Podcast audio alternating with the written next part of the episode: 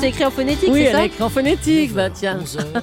En, en douze Ah. syllabes, c'est pareil. Teto Kumpo, c'est vachement bien. Merci beaucoup Marion Calais. Psychotrope, peut-on s'en passer? On poursuit encore notre tour de la question parce que vous êtes très très nombreux à témoigner au 39 21 euh, en présence de Marcel Ichou, spécialiste santé d'Europe 1, médecin généraliste à Paris, euh, auteur de Votre ordonnance santé, un livre qu'on vous recommande aux éditions Michel Lafon. Le livre aussi de notre deuxième invité, Vous êtes votre meilleur psy, paru en poche au début de l'année, d'Antoine Pellissolo, chef du service de psychiatrie à l'hôpital Henri Mandor de Créteil. Alors puisque Marion parlait de, canicule, de forte chaleur, euh, un petit mot justement sur la prise de ces euh, psychotropes, antidépresseurs, anxiolytiques, neuroleptiques. Euh, ces médicaments peuvent présenter quelques risques pour la santé, notamment les neuroleptiques et antidépresseurs, qui peuvent entraîner des hyperthermies. On n'arrête pas le traitement, cela dit, pendant cette semaine. hein. Non, on n'arrête pas le traitement, mais c'est bien d'avoir euh, un conseil éventuellement de son médecin. Alors, il y a deux choses. En gros, les antipsychotiques, dont on parlait tout à l'heure pour la schizophrénie, Oui. euh, peuvent euh, effectivement poser des problèmes en cas de forte chaleur. Donc, la consigne principale, c'est de bien boire. Ça, C'est Mhm. comme pour tout le monde, mais peut-être encore plus de, de l'eau fraîche, etc. Euh, surtout les personnes âgées, parce que parfois, des personnes âgées peuvent avoir ce type de traitement. Là, c'est c'est pour elles que c'est le plus difficile. Et la deuxième catégorie, c'est le lithium. On n'en a pas parlé, mais c'est un des traitements essentiels de- du trouble bipolaire. Donc, Oui. le lithium Qui est un psychotrope aussi c'est un psychotrope vraiment euh, fondamental pour le- la maladie bipolaire, euh, qui peut être très efficace et donc euh, parfois aussi toute la vie, là, comme, euh, comme indication. Mhm. Et on sait très bien que quand on se déshydrate, là, par contre, on va risquer une, une- un surdosage en lithium. Donc les malades, normalement, le savent, mais c'est bien de le répéter. Il faut bien boire de l'eau et euh, rajouter un peu de sel aussi, parce que si on a trop d'eau et pas assez de sel, là, ça peut être déséquilibré. Donc c'est bien d'avoir des conseils de son médecin là aussi, mais donc de faire attention vraiment à l'hydratation Mhm. quand il fait très chaud comme ça, quand on transpire, parce qu'il faut compenser en fait le manque d'eau.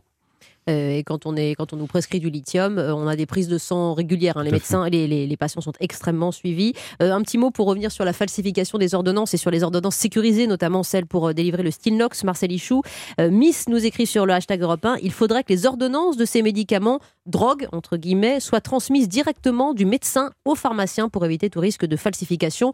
Bon, elle, elle recommande un encadrement supérieur à celui qui existe aujourd'hui, mais enfin, vous êtes théoriquement oui, là pour vous veiller savez, au grain. à ce moment-là, toute la pharmacopée, il y a des médicaments qui sont bien plus dangereux. Donc, et les falsifications, on est dans les fraudes. On peut pas nous intervenir, euh, Mm. intervenir là-dessus. Mais euh, la, le parcours du médicament est un vrai problème. C'est-à-dire entre l'ordonnance, la prescription, l'observance, la délivrance. Comment on fait à la Il y a maison vraiment, Oui, oui. voilà. Et donc euh, ça, c'est un vrai problème. Antoine nous écrit de Dijon. Je suis médecin depuis 23 ans et depuis 20 ans, dit-il, je ne prescris plus un seul somnifère ou un seul benzo. C'est quoi le benzo? Benzodiazépine. c'est les anxiolytiques. Euh, Voilà. Euh, il prend le temps et essaye au mieux d'aider le patient autrement pour débloquer les choses. Le benzo, quelque chose, c'est de la drogue qui va rendre accro le patient. Donc, il est dans, vraiment dans le rapport que vous non, avez aussi là, à vos. à tout vos- ce qui est vos- excessif euh, Oui. est, est insignifiant, j'allais dire. Mm. C'est-à-dire que d'abord, il faut pouvoir passer du temps.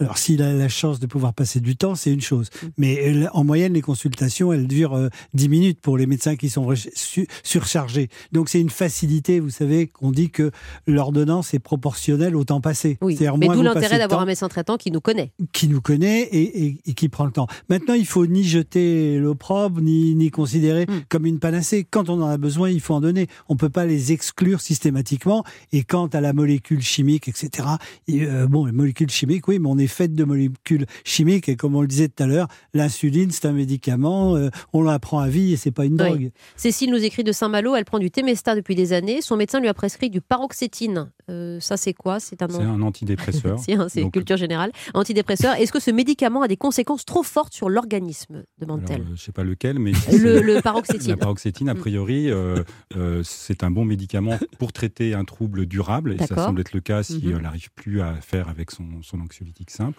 Donc non, il n'y a rien à craindre si c'est bien prescrit, et effectivement, c'est c'est préférable à une benzodiazépine sur le long terme. Voilà, alors si vous avez des questions, si vous avez besoin d'être rassuré, n'allez pas sur les forums, n'allez pas sur Internet, vous allez voir votre médecin traitant, vous allez voir euh, le cas échéant des psychiatres qui sont là pour vous éclairer, vous guider, Julie. Oui, il y a beaucoup d'auditeurs et d'auditrices d'ailleurs euh, qui ont peur d'effets secondaires sur le cœur ou le cerveau de ces médicaments. Alors vraiment, euh, c'est normal d'avoir euh, ces questions-là, et nous, on y Mhm. travaille tous tous les jours. Euh, sur le cœur, a priori, quand on prend les précautions, il y a quelques médicaments, effectivement, qu'il faut surveiller, mais ça, on connaît, et il n'y a pas grand-chose à craindre avec un médecin. Euh, les- le cerveau, il y a à nouveau toujours les mêmes, les anxiolytiques, ces fameux benzodiazépines, dont on sait euh, ils, génèrent des troubles de la mémoire chez à peu près tout le monde. Alors pas majeur, mais un peu quand même.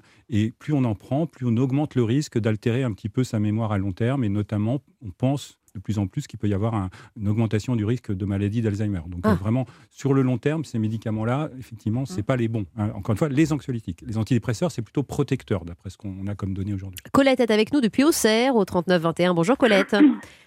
Bonjour. Merci de votre patience et et merci de nous livrer votre témoignage sur, sur l'antenne d'Europe 1. Euh, Quel médicament, quel type de psychotrope prenez-vous, vous, Colette? Imovan. Imovan. Imovan, c'est quoi, messieurs Euh, C'est un un... hypnotique, enfin, c'est un médicament pour euh, l'insomnie. D'accord. Depuis combien de temps, Colette Euh, plus de 30 Plus de 30 ans.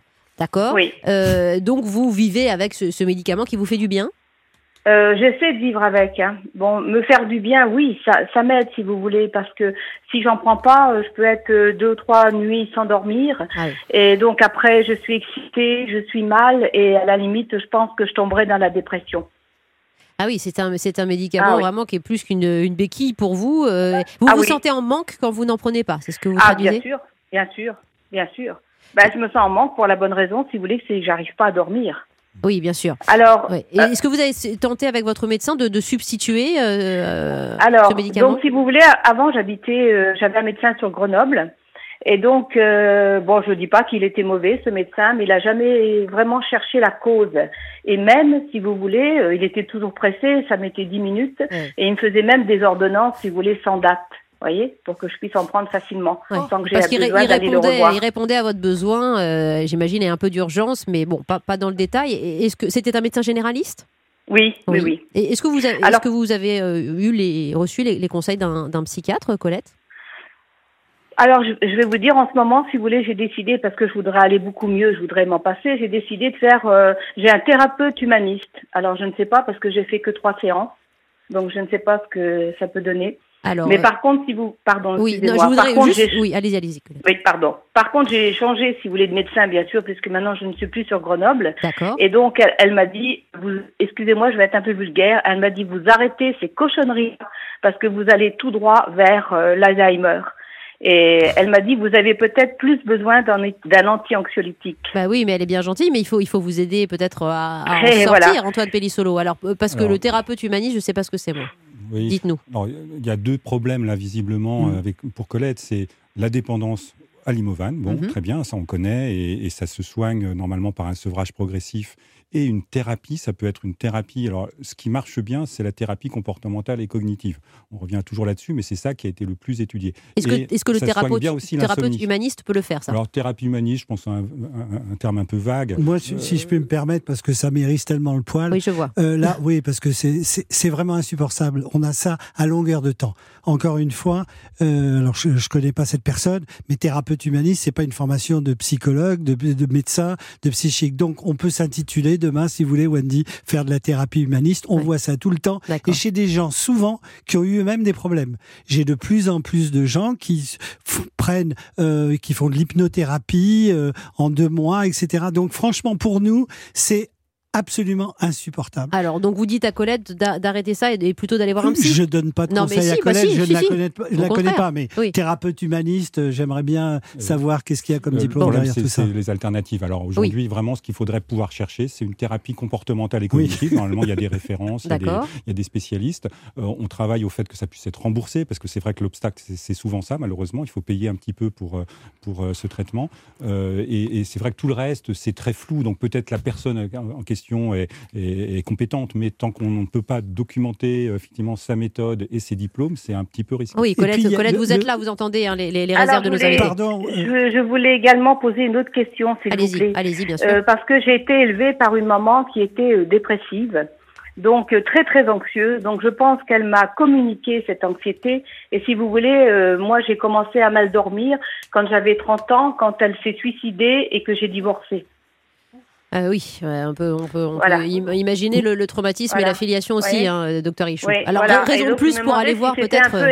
Raison de plus pour aller voir un professionnel. Et puis, simplement une chose sur ces thérapeutes euh, euh, autoproclamés, c'est qu'ils ne peuvent pas faire de diagnostic. La difficulté, à la limite, parler avec quelqu'un qui, qui a une relation chaleureuse, ça peut être intéressant, sauf qu'il ne peut pas faire un diagnostic derrière. Et s'il y a vraiment un danger, une dépression forte, un risque de passage à l'acte, il est incapable de, de, faire quoi que ce soit. Donc Colette, puisqu'on a envie de vous aider, vous avez entendu les recommandations d'Antoine Pellissolo, euh, la thérapie cognitive, comportementale. Oui, il y a un site qui s'appelle AFTCC. Vous pouvez regarder déjà s'il y a des thérapeutes dans votre euh, région. Oui. Sinon, demandez à votre médecin traitant ou un psychiatre qui puisse vous orienter au mieux. Voilà, donc un psychiatre quand même. Il y a des choses à faire sur à la fois le sevrage et l'insomnie et la dépression peut-être qui est derrière tout ça, parce que comme vous dites, le lien avec votre votre histoire, il est, oui. il est quelque chose de, quand même de lourd à solder. Euh, voilà, ça demande un, bah, merci Colette, j'espère qu'on vous a un peu aidé. Merci, merci beaucoup. Euh, je salue euh, nos invités en recommandant leurs ouvrages. Vous êtes votre meilleur psy, docteur Antoine Pellissolo. Merci de votre présence et d'avoir prolongé un peu cet échange, ainsi que Marcel Ichou, votre ordonnance santé chez Michel Lafont. Merci beaucoup, messieurs, c'était très éclairant. Et puis, vous avez été très, très, très nombreux à, à nous appeler, preuve que ce sujet vous préoccupe. Juste après la pause, on va s'intéresser à la maison Chanel, la griffe Lagerfeld, aussi en pleine Fashion Week. Pour hommes, vous y allez hein? On fait le tour de la question avec la poste.fr slash pro, la solution des pros, pour faire garder son courrier pendant les vacances cet été. Europe 1. 9h, 11h. Wendy Bouchard. Voici le deuxième sujet du jour. Ravi de vous accueillir pour parler du monde de la mode et de celui de Chanel et de Karl Lagerfeld, deux noms associés aujourd'hui dans l'esprit des Français. La mode, la haute couture, avec cet hommage rendu il y a quelques jours au Grand Palais, au maître et à la griffe si caractéristique de cet homme surnommé le Kaiser. C'est d'ailleurs Kaiser Karl, le titre d'un livre euh, formidable qu'on vous recommande de notre invité Raphaël Baquet. Elle nous dessine le revers du masque porté par ce grand créateur que le monde entier croyait connaître. Nous irons justement à la fois derrière ce masque, mais aussi côté coulisses, derrière la scène, pour euh, rencontrer l'armée de petites mains réunies pour célébrer le beau euh, euh, dans l'accessoire, dans les illustrations sonores qui organisent les défilés. Ce sont toujours des moments de fête, de création et d'identité singulière. La maison Chanel, qu'est-ce qu'elle signifie encore pour vous d'ailleurs? On vous écoute au standard d'Europe 1, Julie. Le 39 21, 50 centimes la minute. C'est parti jusqu'à 11h. 9h, 11h. On fait le tour de la question avec Wendy Bouchard sur Europe 1.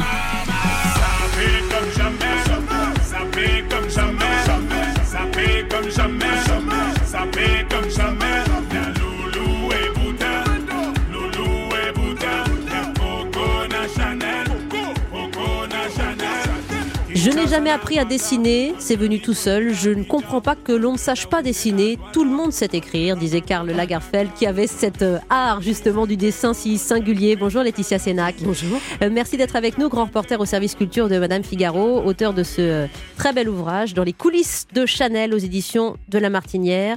on va déambuler au gré des, dessins, des illustrations justement, dans ce côté orfèvre de la mode. Raphaël Baquet est avec nous, journaliste au Monde. Ravi de vous accueillir, Raphaël. Bonjour. Bonjour pour ce livre Kaiser Karl. Euh, c'est le titre euh, surnom que nous donnions, que les médias en particulier euh, donnaient à Karl Lagerfeld. vous vous souvenez d'où est venue justement cette appellation, cet empereur de la mode, ce Kaiser?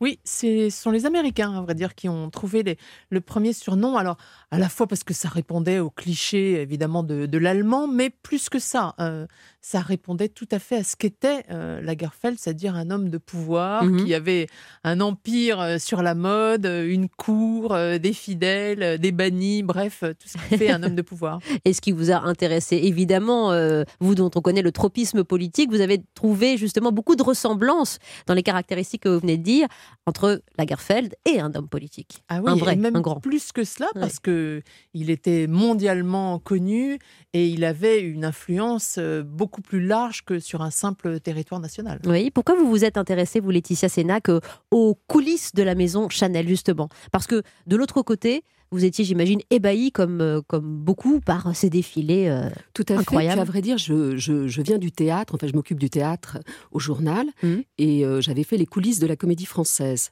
Et en fait, entre les coulisses de la comédie française, qui tous les métiers concourent comme Mhm. ça euh, à une représentation, et bien là c'est la même chose. Tous les métiers, les métiers d'art, les petites mains, concourent à ce moment éphémère qui dure 20 minutes et qui est un défilé. Donc il y a des similitudes entre les deux. Et c'est ça aussi qui m'a intéressée. Mhm. Avec ce grand palais dont il leur a fait une seconde maison, un grand palais d'ailleurs ce- racheté par la maison Chanel. Et avec ce grand palais dont euh, les décors étaient faits par euh, Stéphane Lubrina, qui, Mhm. était, qui vient du théâtre. Donc les décors, c'était des maquettes de théâtre qui étaient montrées à Karl, à Karl Lagerfeld.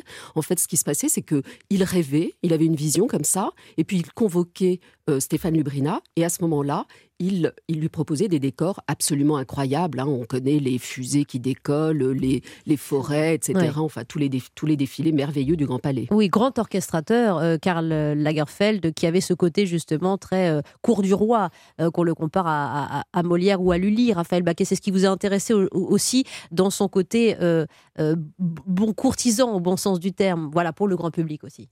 Oui, parce qu'il avait compris que effectivement, plus encore aujourd'hui où la, où la mode s'est mondialisée, il faut frapper les esprits par des images spectaculaires.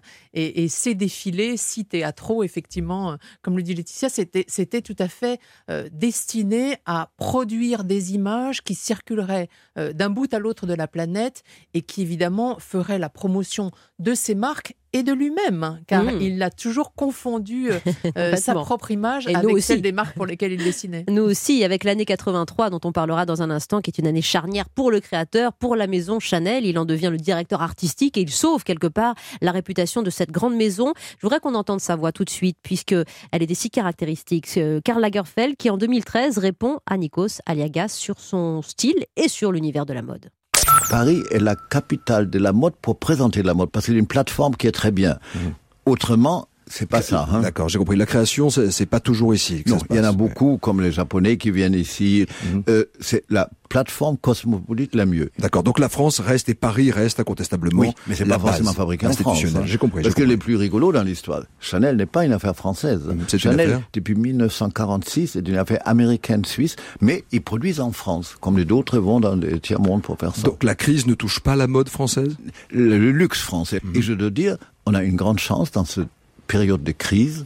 Il y a quand même toute une partie du monde où il n'y a pas de crise pour les gens riches. Eh oui, évidemment. Voilà, ce qui va guider aussi notre réflexion est celle de Chanel, lui qui réussit à remettre au goût du jour le style Coco Chanel, une silhouette apprêtée, le fameux noir et blanc, quelques codes bien dessinés, avec notamment son égérie qui nous rejoint juste après la pause, Inès de la Fressange, euh, avec Raphaël Baquet, Laetitia Sénac. Merci d'être avec nous sur Europe 1. De Coco à Lagerfeld, nous parlons de l'héritage Chanel dans le monde de la mode. Wendy Bouchard. Avec euh, l'histoire de numéro 5 qui accompagne Marilyn dans ses nuits, avec l'histoire de la robe tailleur qui révolutionne la silhouette des femmes, euh, avec euh, une ligne si particulière, celle de Chanel, dont hérita donc le Karl Lagerfeld de 1983, date charnière que vous évoquez évidemment dans le détail, Raphaël Baquet, dans ce livre Kaiser Karl chez Albin Michel, avec tout un tas de témoignages et nous la saluons parce qu'elle euh, elle était avec nous euh, en ligne. Inès de la Fressange, bonjour. Bonjour Wendy. Et merci beaucoup de venir écha- échanger sur euh, ces années fastes que vous avez vécues avec et solides hein, que vous avez vécues au, début avec avec Karl Lagerfeld. Inès de la Fressange qui témoigne aussi dans cet ouvrage, Raphaël Baquet? Oui, euh, bah, Inès de la Fressange, évidemment, est- c'est inséparable de, de, de, de Karl Lagerfeld chez Chanel, puisqu'elle a, elle a été, euh, comme lui, et peut-être plus que lui d'ailleurs, l'image de Chanel. Euh, Inès de la Fressange était plus connue euh, que Karl Lagerfeld pendant toute la période où elle a travaillé pour Chanel. Elle était aussi sa muse, hein, euh, enfin vous le confirmerez j'imagine Inès, mais il, il, il dessinait aussi pour elle d'une certaine façon, en tout cas pour son corps, pour son allure, pour son chic parisien. Oui, il aimait tout ça en vous. Et 1983, Inès de la Fressange, c'est l'année où tout commence pour vous et lui, et pour la maison Chanel où tout recommence finalement. Oui, en fait, on dit toujours qu'il a commencé Chanel en 1983, et c'est faux parce que en 83, il a présenté la collection, donc il a commencé avant, 82. euh, Oui. forcément. Ouais. Et alors, euh, le premier défilé, c'était un défilé couture, et en effet, j'avais le premier passage avec une musique qui disait Douce France, enfin, la célèbre chanson de Chantal. Euh, avant cela, vous étiez déjà mannequin, euh, très très très belle évidemment et très euh, très représentée en France et dans et dans le monde. Inès de la Fressange, c'est lui qui vous passe ce coup de fil et qui, qui crée cette histoire d'amour. C'est lui qui vient vers vous, évidemment? Non, en fait, je travaillais pour lui chez Chloé ou Fendi. À l'époque, je travaillais pour beaucoup de marques. hein. Et quand il a repris Chanel, hein, euh, je faisais des essayages et tout pour lui euh, au studio. Au bout d'un moment, je devais partir pour aller travailler pour les autres. c'était un déchirement autant pour lui que pour moi. Et en fait, ça a commencé comme une blague parce qu'on s'est croisés par hasard à New York dans la rue. et il m'a demandé ce que je faisais.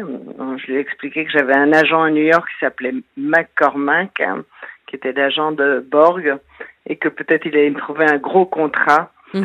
Comme euh, les contrats de Borg, en rigolant. Et en fait, il était en train de se promener avec euh, la vice-présidente, euh, enfin, de Chanel Inc., de Chanel Amérique.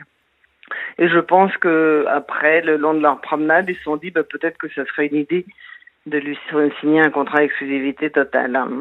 Oui, euh, Et- parce qu'on va parler de ce contrat d'exclusivité totale, c'est-à-dire que quand on travaillait, Inès de la Fressange, vous êtes bien placée pour le savoir, avec Karl Lagerfeld, euh, c'était tout soi qu'il fallait exclusif, voilà, qu'il fallait livrer euh, au maître, hein, euh, exclusivité totale, Euh, et pas, et pas Oh, simplement non, sur le papier. Là, ça hein. paraît, Mm.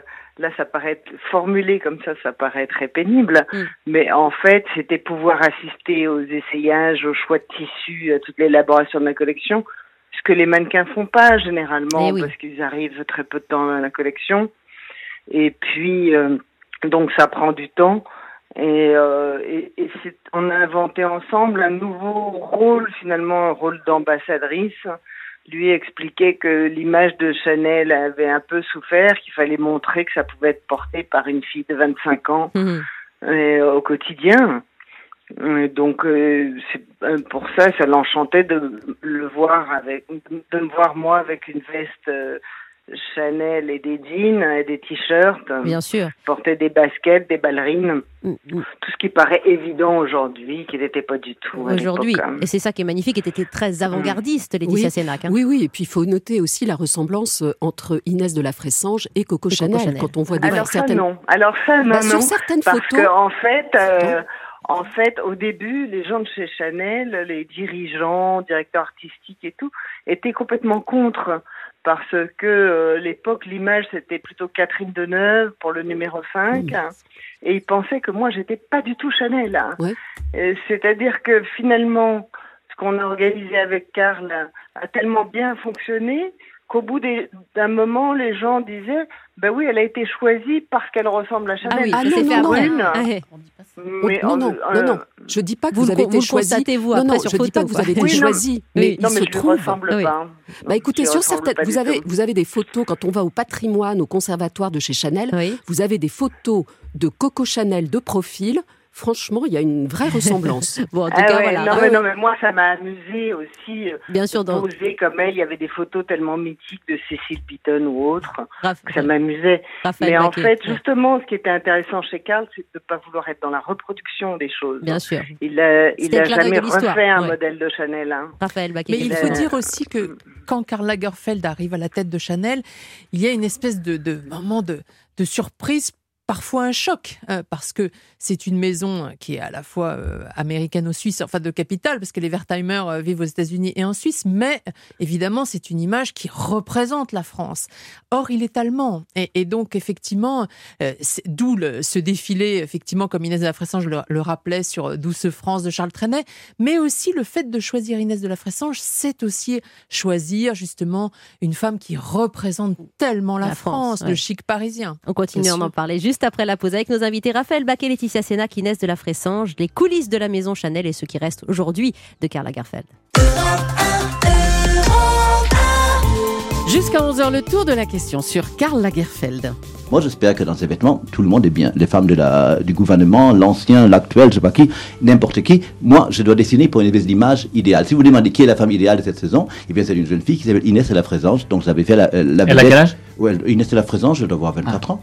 Et donc j'avais fait euh, la vedette de la collection parce que je trouve qu'elle est la française la plus belle et la plus élégante. Euh, Nous sommes en 1983. Bel Micro de Jean-Pierre Elkabbach sur Europe 1. Karl Lagerfeld qui parle de vous en ces termes. Inès de la Fressange, merci d'être avec nous. Euh, Aujourd'hui Oui, styliste et créatrice de votre propre marque, Inès de la Fressange. Mais quel parcours dans la mode, on, on y reviendra. Laetitia Sénac euh, euh, publie un magnifique livre aux éditions de La Martinière. Livre illustré, on va y venir dans les coulisses de Chanel avec vous et avec les dessins de Jean-Philippe Delhomme. Et Raphaël Baquet, euh, journaliste au Monde, est avec nous pour son ouvrage Kaiser Karl, paru chez Albin Michel, avec ce petit accent de Hambourg qu'on entendait il y a un instant et, et, et- et si imité par les imitateurs, notamment euh, Nicolas Canteloup ici. Euh, il avait ce phrasé, non mais il avait ce phrasé dont il savait justement qu'il il allait probablement faire parler, j'imagine Raphaël Oui, d'ailleurs, c'est L'a-t-il intéressant. entretenu Oui, et même il l'a, il l'a cultivé et accentué. Quand on Oui. écoute les, les interviews, les premières interviews, hein, les premières interviews qu'il donne sur un France Inter, par exemple, il a 25 ans et il a un accent, au contraire, qu'il sait, qu'il, qu'il euh, s'applique à, gommer. D'ailleurs, il se haché. fait appeler Roland Karl aussi. Il a, il a a- a- additionné un, un prénom français au sien. Et donc, il y a, il y a au contraire l'idée de, de- de gommer le plus possible euh, le fait qu'il est allemand. D'ailleurs, il dit souvent à cette époque qu'il est suédois ou danois. Hein et puis plus tard, effectivement, il fera de l'Allemagne, de cette identité, effectivement, de, euh, il, il se construira un personnage Il se revendique. hein, euh, d'aristo-punk, si allemand, vous voulez, a- oui. a- avec ce- cet accent allemand qui fait partie évidemment du personnage. Il se revendique allemand avec les traumatismes de l'histoire, dont il se considère aussi malheureusement. Euh, il a mis euh, du temps, Il a hein. mis du temps. Il oui. a mis du Il temps. aura mis du temps. Euh, Laetitia euh, Sénac, euh, il a, il a imprimé aussi une marque toute particulière euh, au milieu de ses équipes. Quand on est en 1982, la maison Chanel est en perte de vitesse. Euh. Inès nous le disait. Il prépare le grand défilé de 1983 avec toute la communication qui va avec, parce qu'il a compris qu'il fallait faire rayonner la marque différemment de Bien ce qu'elle est à l'époque. Enfin, il a l'habitude de dire qu'il a réveillé une belle endormie, Mm. et c'est ce qu'il a fait. C'est ce qui manquait euh, et c'est ce que vous avez compris très vite, Inès de la Fressange, en approchant Karl Lagerfeld de très près dans ces années-là. Euh, le grand communicant qui était en lui aussi.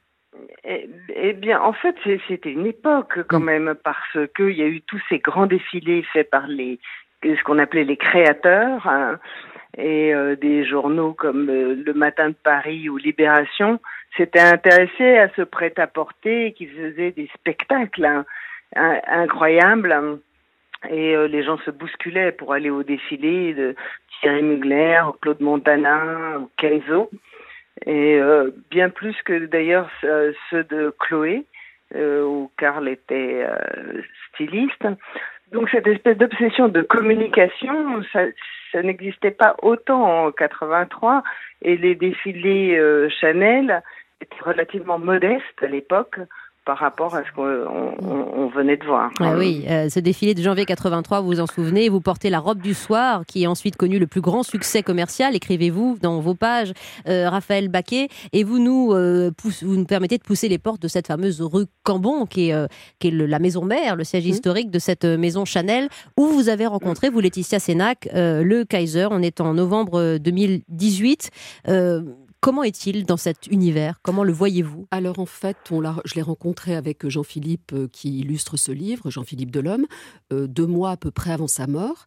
Et euh, donc il faut montrer patte blanche, patte blanche pardon, avant de le rencontrer. hein. On attend et puis le, le jour où on le rencontre, eh bien, il est extrêmement euh, attentif, euh, tout à fait disponible. Et euh, c'est un mélange, enfin ce qu'on sait, c'est un mélange à la fois, c'est un puits d'érudition, c'est un, euh, c'est bon, il parle en trois langues, bon, là évidemment en français, mais enfin euh, à l'occasion.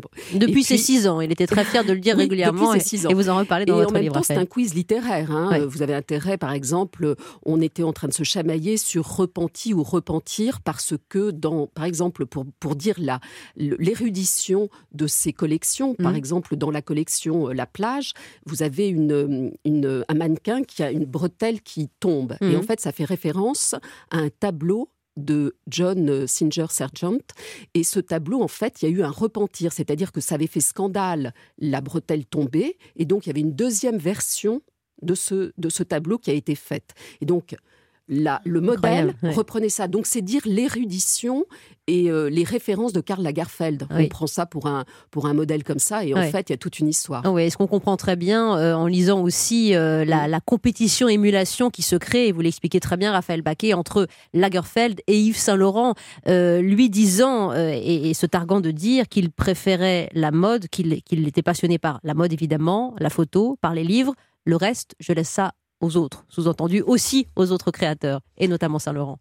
Ah Bah oui, le- leur rivalité, évidemment, a été euh, d'abord un aiguillon constant dans la carrière de Karl Lagerfeld, et puis c'est c'est devenu presque une légende. Mais, mais c'est vrai que euh, euh, toute sa vie, à vrai dire, on l'a comparé à Saint-Laurent. hein. Saint-Laurent, dont les créations étaient rentrées au panthéon de la mode et, qui a laissé ou et, laissera euh, saharienne, smoking, robe Mondrian, etc.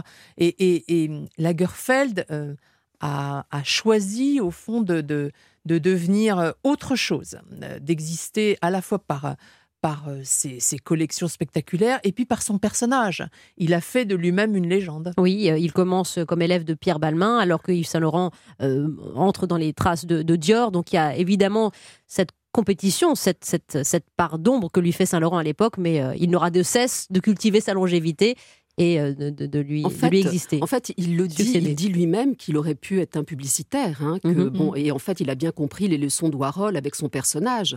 Bon, le Warhol, c'est la perruque, là, c'est le catogan. Il s'est fait vraiment un personnage pour être mondialisé avec sa petite reproduction. C'est c'est ce que Raphaël raconte, hein, Mhm. comment elle est venue à s'intéresser, euh, Mhm. parce qu'au fond- au fin fond de la Chine, vous êtes retrouvé à voir. euh, Un Euh, paysan ouais. qui portait un pin Karl Lagerfeld. voilà. Donc, il a, il a bien compris toutes ces leçons-là. hein. Oui, il a, il a vraiment accompagné, si vous voulez, et même anticipé parfois euh, le, le basculement d'un artisanat qui était, la, qui était la couture et la mode à euh, vraiment une industrie mondialisée, l'industrie du luxe. Elle a commencé une euh, réputation, une carrière mondiale sous les yeux de Karl Lagerfeld. Comment ça se passe, Inès de la Fressange? Vous allez nous le dire. Voilà, est-ce qu'il reste en vous de Lagerfeld justement aujourd'hui en 2019, six mois après sa disparition? À tout de suite sur Europe 1.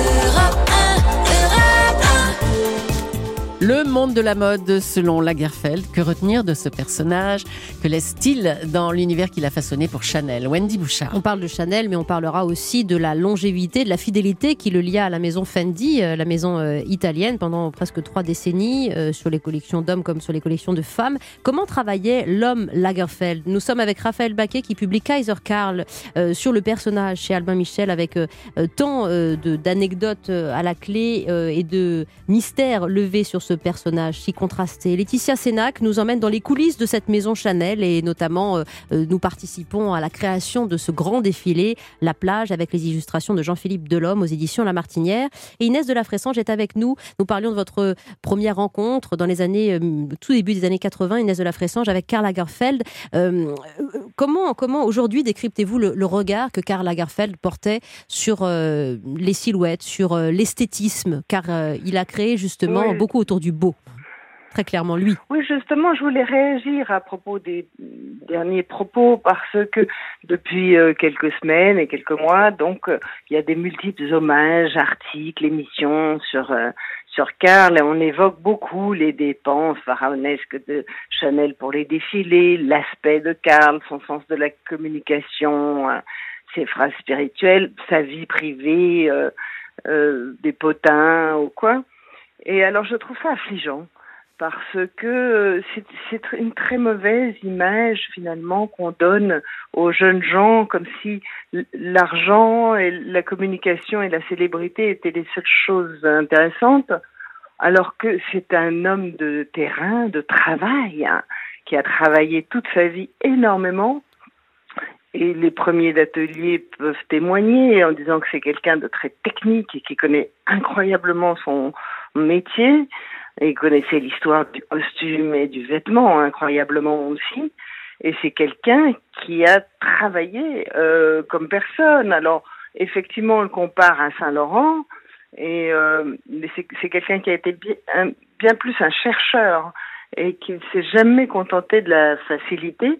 Et je suis étonnée, donc aujourd'hui, l'ayant connu si bien, et euh, que tout ce qu'on retienne de lui, c'est cette silhouette avec un catogan. Et, et finalement, euh, les, les, les- les dix dernières années, Et je me suis aperçue, par exemple, quand les journaux, les, les médias faisaient un bilan de la fin d'une année, on parlait généralement des deux derniers mois et pas du mois de janvier ou février.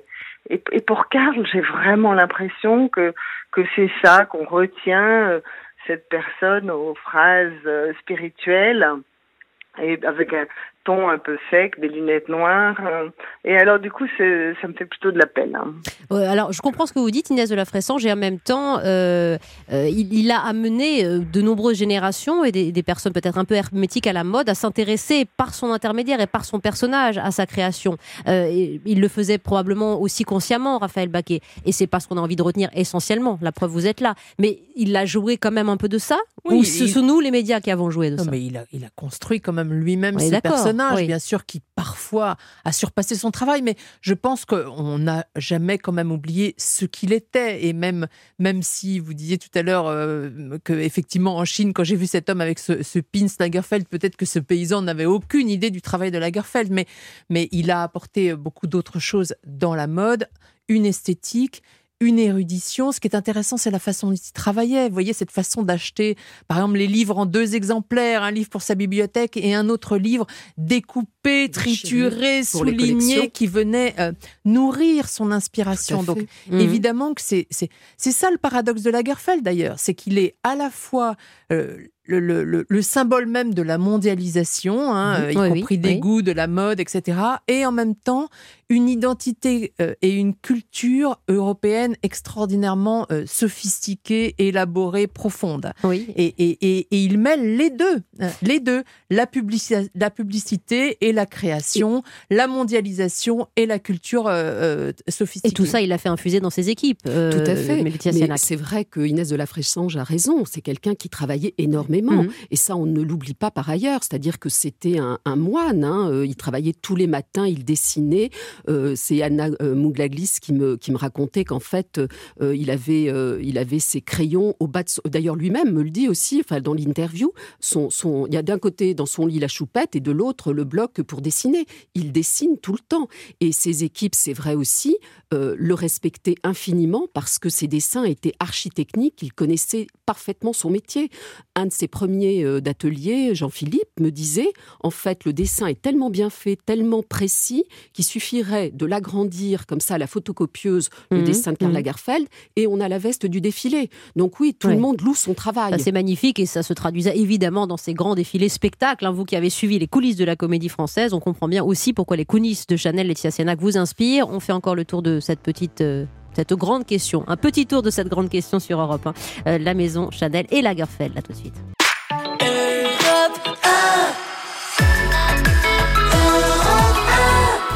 Il a transformé la maison Chanel en véritable galaxie, faisant et, défaisant, et défaisant la mode à chaque Fashion Week. On parle de Karl Lagerfeld ce matin.